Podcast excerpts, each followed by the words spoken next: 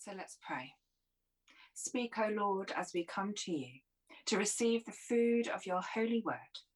Take your truth and plant it deep in us and shape and fashion us in your likeness so that the light of Christ might be seen today in our acts of love and deeds of faith. Amen. So I wonder if you as a child always knew what you wanted to be when you grew up. I'm one of those people who it took a little while to decide what I wanted to be and do. When I was young, I wanted to be a marine biologist. I love the sea and all the different forms of life, and I was particularly um, a bit obsessed, to be honest, with dolphins. And I was really sure about this as a child. That is, until I realised that my severe seasickness might make that a pretty unpleasant career choice. And then when I was leaving sixth form college, I was offered an apprenticeship in a pharmaceutical company, be working in the lab as a chemist. And then I realised that my propensity to break things might not make that a very helpful environment either. So when I left sixth form college, I didn't really know what I wanted to do.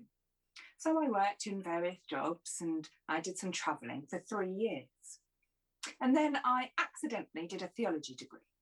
Yes, accidentally, but that's a story for another day, I think. But after the degree, I had another year of travelling and working, trying to decide what I was going to do with myself. And then I did my teaching qualification and I became a secondary and sixth form teacher. And it was great. I loved the students, well, most of them, and I loved my colleagues, well, most of them too. And I loved the work, well, most of it. And I thought I had finally found who I was and what I was going to do for the rest of my career. But God had other plans. I just couldn't shake that feeling that there was something else that God had for me to do. I loved what I was doing and I didn't want to get away from it, but there was just this sense of unrest. And after much searching and many conversations and prayer, and to be honest, quite a bit of arguing with God, I found myself applying for ministry, applying to be a deacon in the Methodist Church. And this is something that I would never have imagined doing. But I simply can't do anything else. This is what God is calling me to do and who God is calling me to be.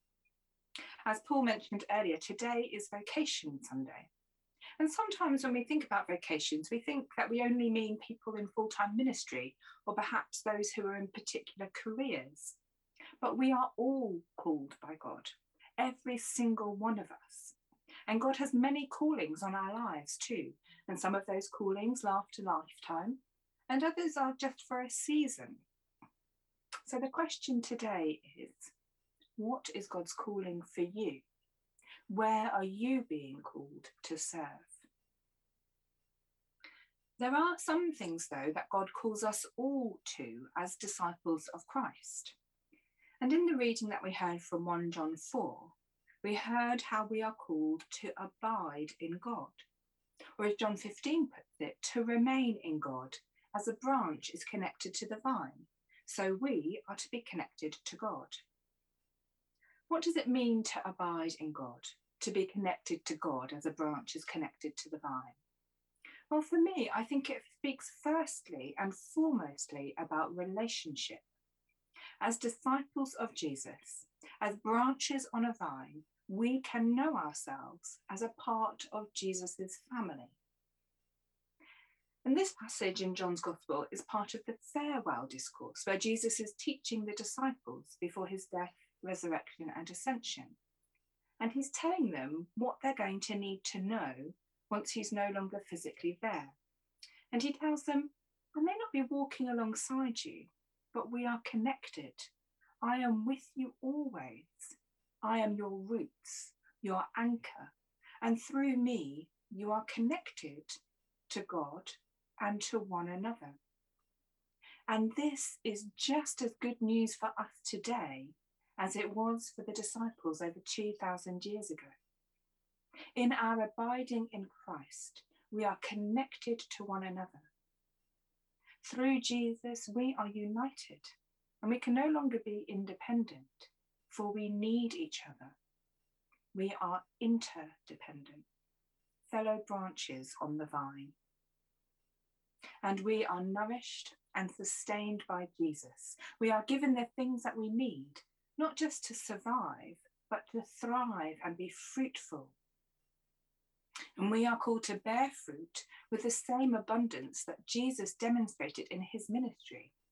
When Jesus fed 5,000 people with five loaves and two fish, it wasn't a meagre meal as you might expect. In fact, there were 12 baskets left over.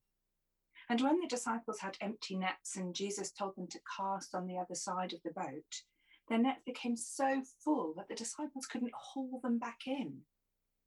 Jesus displayed this abundance over and over again. Life with Jesus is an abundant life. And so, what is this fruit that we are called to bear abundantly? Well, we hear in Galatians 5 that the fruit of the Spirit is love, joy, peace, patience, kindness, goodness, faithfulness, gentleness, and self control.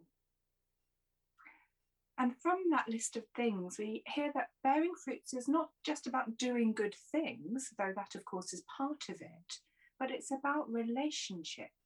It's about how we relate to other people and to God, and how we reflect Christ in the world.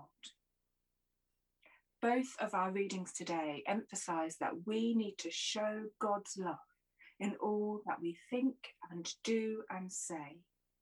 We are called to love others as we are loved by God. Jesus said, Greater love has no one than this to lay down one's life for one's friends. Now, in all likelihood, we won't be asked to literally give up our lives for each other. But are we willing to put aside our own wishes and wants for one another? Am I willing to put aside my own desires for your well being? 1 John 4 tells us that those who say, I love God and hate their brothers and sisters are liars. It goes on, the commandment that we have is to love our brothers and sisters. Loving isn't always easy. God might call us to prune those things in our lives that make it hard for us to love others or hard for us to love ourselves, whether that's pride, fear, prejudice, self interest, apathy, whatever it is that is holding us back from truly loving with the love that God has shown to us in Jesus? What are the things that are preventing you from showing God's love? Do you need to allow God to prune you so that you can be more fruitful in the world? I suspect that we all do. And pruning can be painful we don't want to let go of the things that have protected us, or even things that are just habits. We hold on to them tightly. I was doing some gardening for a neighbour yesterday, and she has a grapevine in her garden. And she always prunes that vine back hard in early winter. And as I've looked out of my window over her garden for the last few months, it's looked rather bare, uh, just kind of a grey twig, really. But now that the weather started improving, the sun is shining, the vine is starting to send out new shoots again. New life is beginning to shine through. And our lives are just like this. We need to be willing to go through the process of pruning in order that our lives can shine through with the life of Christ. There's one final thing that I've been thinking about when I've been preparing for today's service. I wonder what it means for us together as the body of Christ to be branches on the vine. What would the church look like if we embraced our collective calling to abide, to be fruitful, and to love? How would it be expressed in our worship, our use of resources, and our relationships? Recently, the Methodist Church in Britain, through the Evangelism and Growth team, has expressed our commitment to being a growing, evangelistic, inclusive, justice seeking church. And it seems to me that if we are to live out these final instructions of Jesus, and collectively live as branches on the vine of God, then we will indeed be growing in fruitfulness, sharing the good news with all people and seeking justice. So, where are the places that we need to more fully embody this as individuals, but also as a church? And so today, on Vocation Sunday, let us affirm our calling to abide in Christ, giving thanks for how we are nourished and sustained to produce fruit in the world and to love as we have been loved. Amen.